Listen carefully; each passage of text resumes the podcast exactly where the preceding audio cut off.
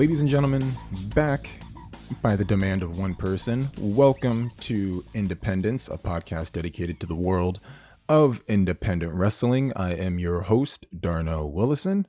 And uh, before I get started on uh, today's topic, I just wanted to touch on a couple of things. Episodes, hopefully, in the next couple of months are going to be more regular than they have been. Um, I think I'm two weeks and a day.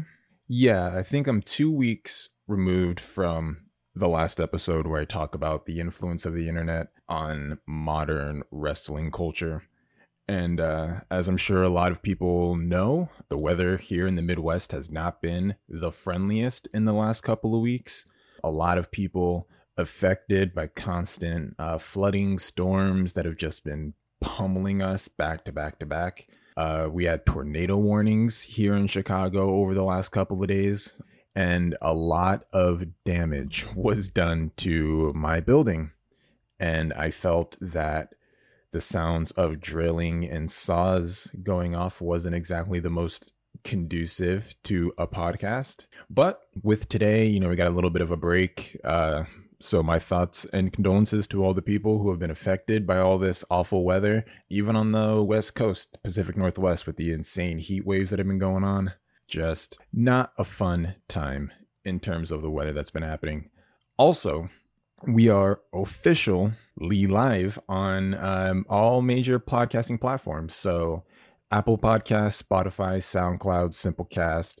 You can look up my name. You can look up Darnell Willison. Uh, or you can look up the name of the podcast, Independence with Darnell Willison. And uh, once you see the little eye with the wrestling ring on it, uh, you know you're in the right spot. Also, as I kind of go through this expository phase of explaining things that may not be new information to any more of the uh, any of the more hardcore dedicated wrestling fans, but more so to kind of catch everybody else up because I know a lot of the people hearing this aren't going to be some of the most hardcore wrestling fans. You know, these are the people in my circles that know I'm a wrestling fan or people who have heard me talk about wrestling using terms and language that kind of goes over the head if you're not if you're not familiar with it. Uh so as I'm kind of speaking to this audience in the first couple of episodes, um if you have any any topics that you want discussed, you know, if I kind of brush over something and it kind of hits your ear and you want to hear more about that,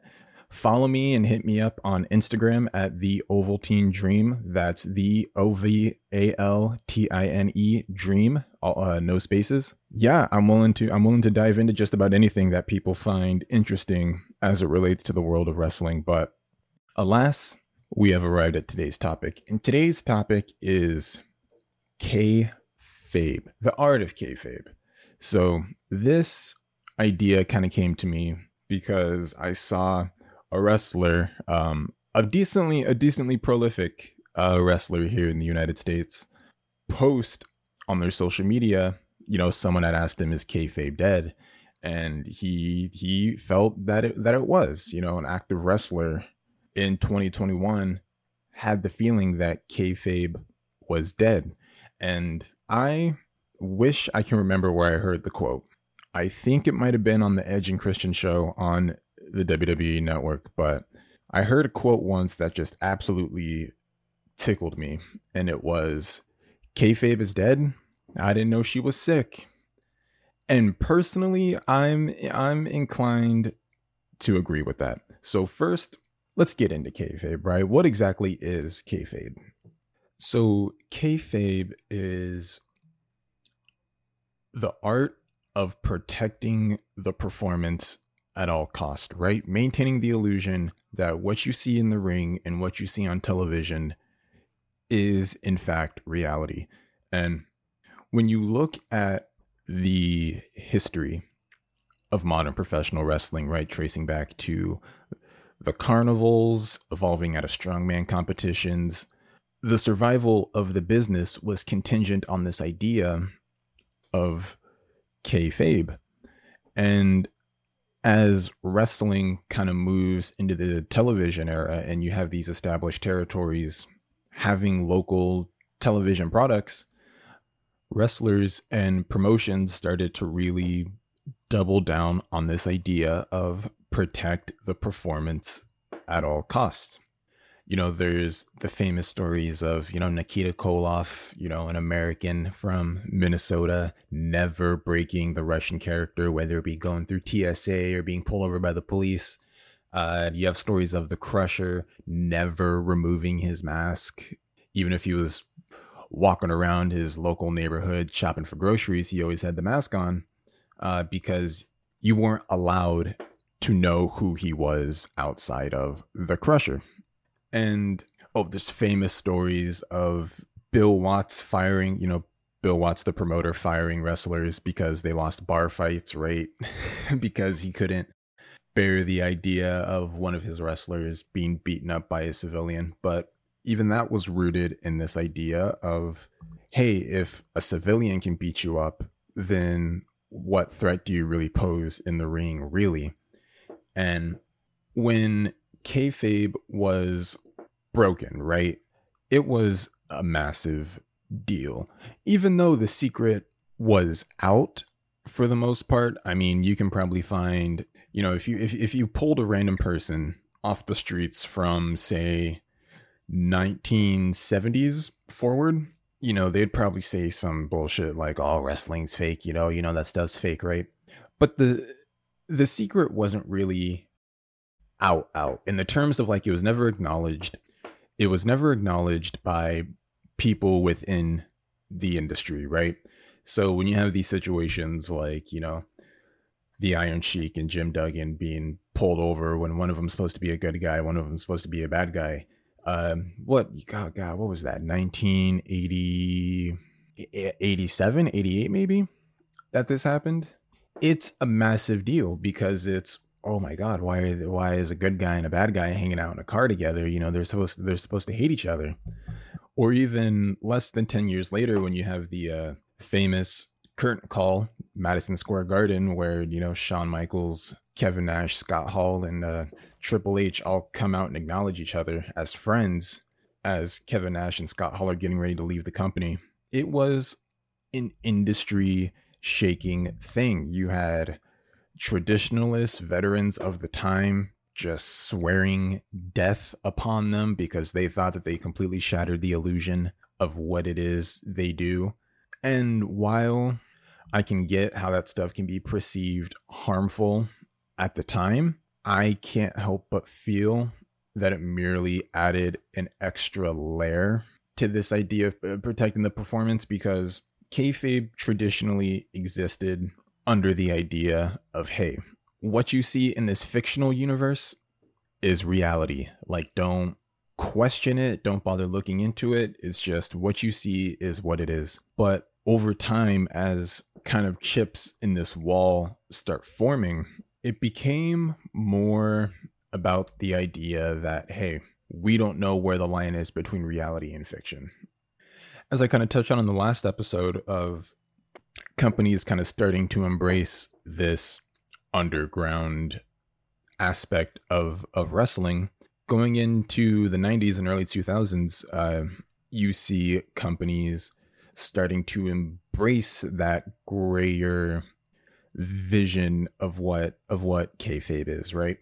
And wrestlers started to embrace it. You know, it's not really in the closet the idea that wrestlers and uh, officials within a company were leaking information to dirt sheet writers.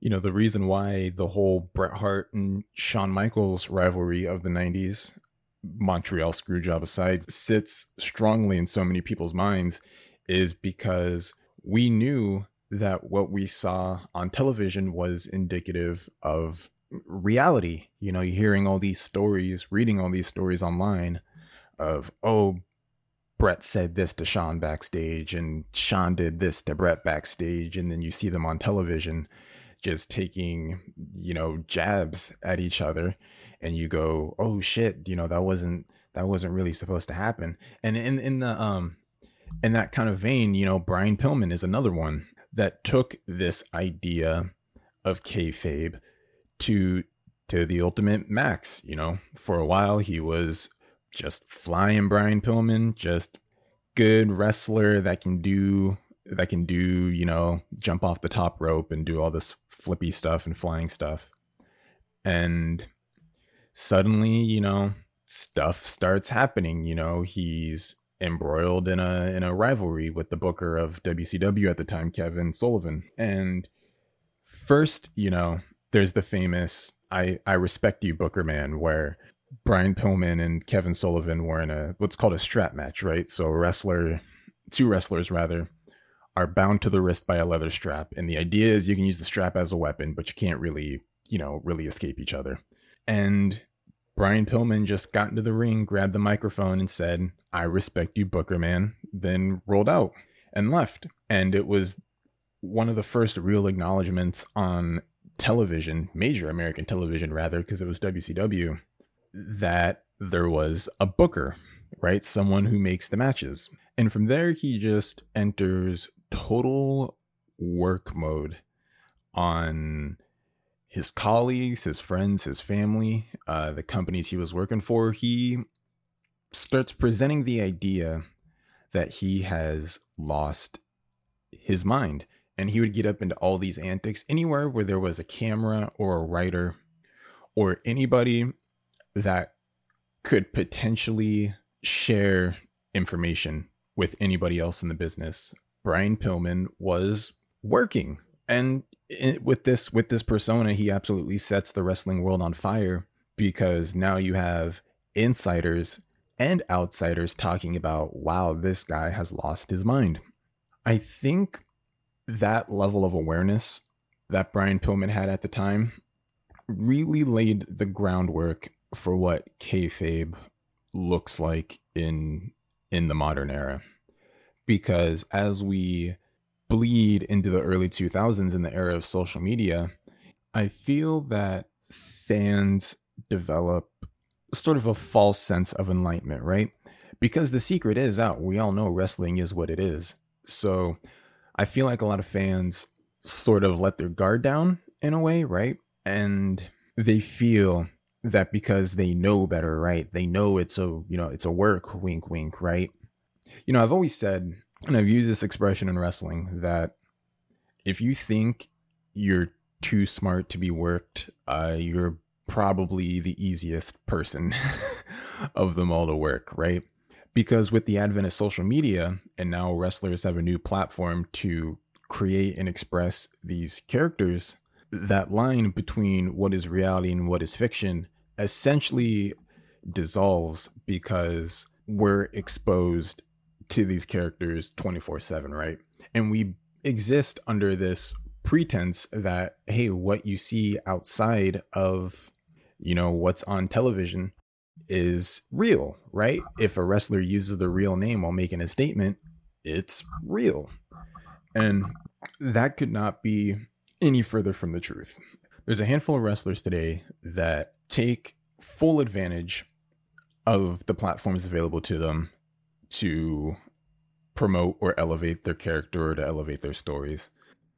And I think one of the best examples of a modern wrestler who takes advantage of the sort of groundwork that someone like a Brian Pillman laid is uh, MJF, right? Maxwell Jacob Friedman.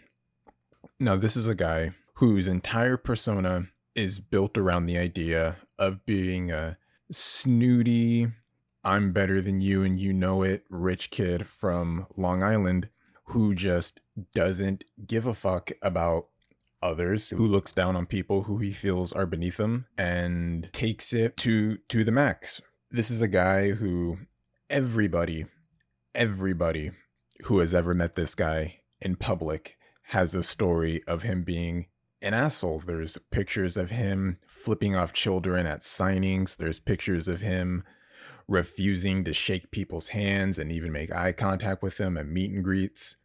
He's appeared on news, like local news, promoting wrestling while still just saying awful things about people.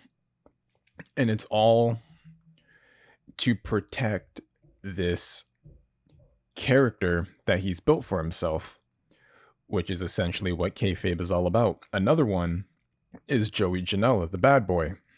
Joey Janela came out of CZW and deathmatch wrestling, and his whole gimmick was he's a guy who doesn't give a fuck, no regard for his body, just average build, smokes cigarettes, but is willing to put his body and his opponent through an immeasurable amount of punishment.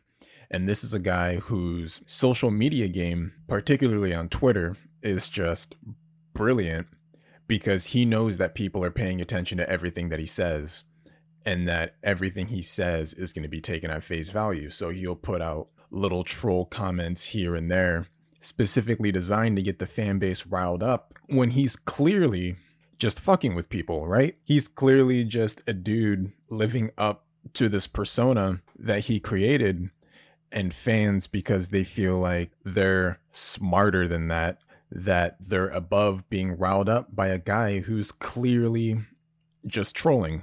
And probably one of the more creative examples in recent memory of committing to kayfabe and living up to a character at all cost uh, was everything that Matt Hardy did with Broken, Bro- the Broken Matt character in 2016. Now, this is a guy who on television was a part of a storyline where he got injured, suffered head damage at the hands of his brother, and he broke, right? Like he broke psychologically.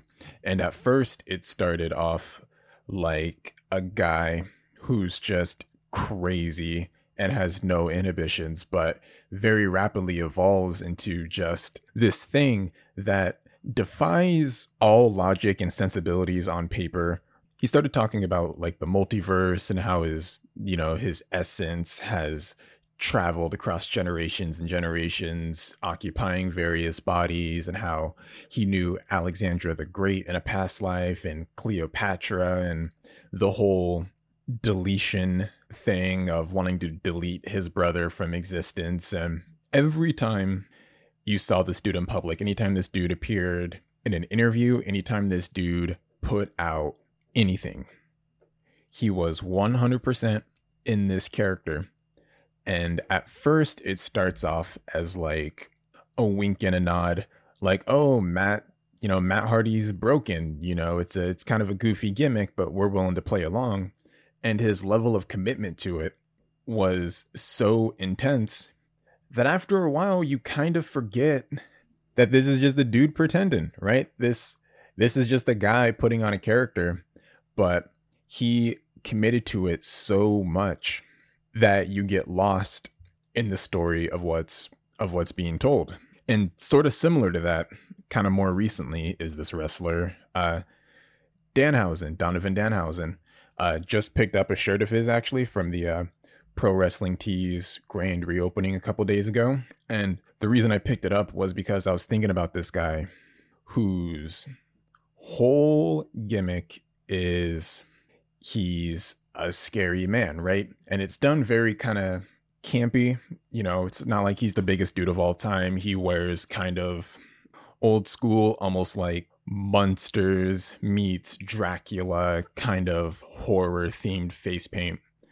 And everything he does is very bad and very evil. And you will not see him out of character without him providing an explanation of why he's not this evil man all of a sudden. You know, he talks about, you know, modern computer graphics making him look less evil and that they had to de-scramble his voice to make him sound normal. And it's it's the level of goofiness along with the commitment that make people invested. And now in the last I would say probably year and a half, 2 years, Danhausen has kind of evolved out of this independent guy doing just fun, kooky things for the name of independent wrestling to being like a genuine phenomenon. And it just, it just, it, goes to show like we all like to be in on the gag. We all like being a part of the joke. And yes, you can point at various points in history where the illusion was shattered for one reason or another. But at the end of the day, I think the essence of what makes pro wrestling great and the thing that I believe is contingent on its success is this commitment to kayfabe. And while kayfabe is ever evolving and what kayfabe looks like now as opposed to what it will look like 20 years from now will probably be radically different, the agreed upon participation between the audience and the performers, the characters, the promotions needs kayfabe. Without kayfabe, it's just two dudes, two girls, guy and girl, whatever the combination is, just fake fighting in their underwear with no real stakes. But when you start committing to these characters in an age where everything feels accessible 24 7, they bleed into what is your reality. I think I've seen more of Matt Hardy's stuff while he was doing Broken Matt Hardy than I ever did in his in his in his career prior. So to me, Matt Hardy is always broken Matt Hardy, even though he's not even doing that character anymore. Same with MJF. Like I know MJF is not that guy in real life because he probably would have gotten his ass kicked by some by some kid's dad for flipping his kid off. But you see him present this character in so many ways that it just becomes ingrained in you that every time I see MJF, it is this guttural boo. There's no, oh, I'm booing him because he's actually really good as a bad guy. And so I'm acknowledging his performance rather than his character. No, it's I'm booing him because everything I've seen him do has just been absolutely vile. And that's when pro wrestling is working at its best, I feel. I was just having this conversation with someone the other day where they were talking about the emotion they felt watching their favorite soccer team win. And I was I was really curious to ask why he felt that way because I knew I was going to be covering this subject on the podcast here soon. And he couldn't he said that there is when you watch these games that there is just so much at stake that it becomes hard to not get not get sucked into it and every win feels like a victory and every loss feels like a defeat. And i tried to equate it to professional wrestling. And he just says nah nah that's not you know i don't get that at all. And the reason i even chose to um, cover this topic in the first place is because one it's it's an incredible topic with a lot of history and implications uh, in wrestling and outside of wrestling. You know, I am not even going to get into the whole, you know, kayfabe in politics and how you know celebrities with certain images maintain, you know, whatever their version of kayfabe is in their world. But because it is through this level of commitment that characters and performers exuded in the 60s, 70s, and 80s, all the way till now, that elicit these responses from people. You know, I've, I mean, I've cried at live wrestling shows. I've cried when Kofi Kingston won the WWE title at, uh, at WrestleMania 35 because the investment was there. You knew the story, you knew the struggle. And when you go on a public platform, especially as a performer, and just loudly proclaim that kayfabe is dead, suddenly you're taking away that power and suddenly what you see doesn't matter anymore. It doesn't mean anything. I guess I just want to put this out there as a reminder that you're never above the things you enjoy. And if you feel like you are, you should probably find new things to enjoy. But I would hope that this feeling that we have seen with wrestlers like Danhausen, like MJF, like Broken Matt, like Joey Janela, kind of sparks a second wave of wrestlers taking their characters serious. Because without it, I mean, what are we really paying for as fans, right? So that's it for me, guys. I appreciate you listening all the way through to the end. As always, you can follow me on Instagram at the Ovaltine Dream. That is the Ovaltine Dream. Uh, you can find this very podcast on Apple Podcasts, Spotify, Simplecast, and SoundCloud. Just look up Independence, or you can look up my name, Darno Willison. I have been your host, Darno Willison, and I'll see you next time.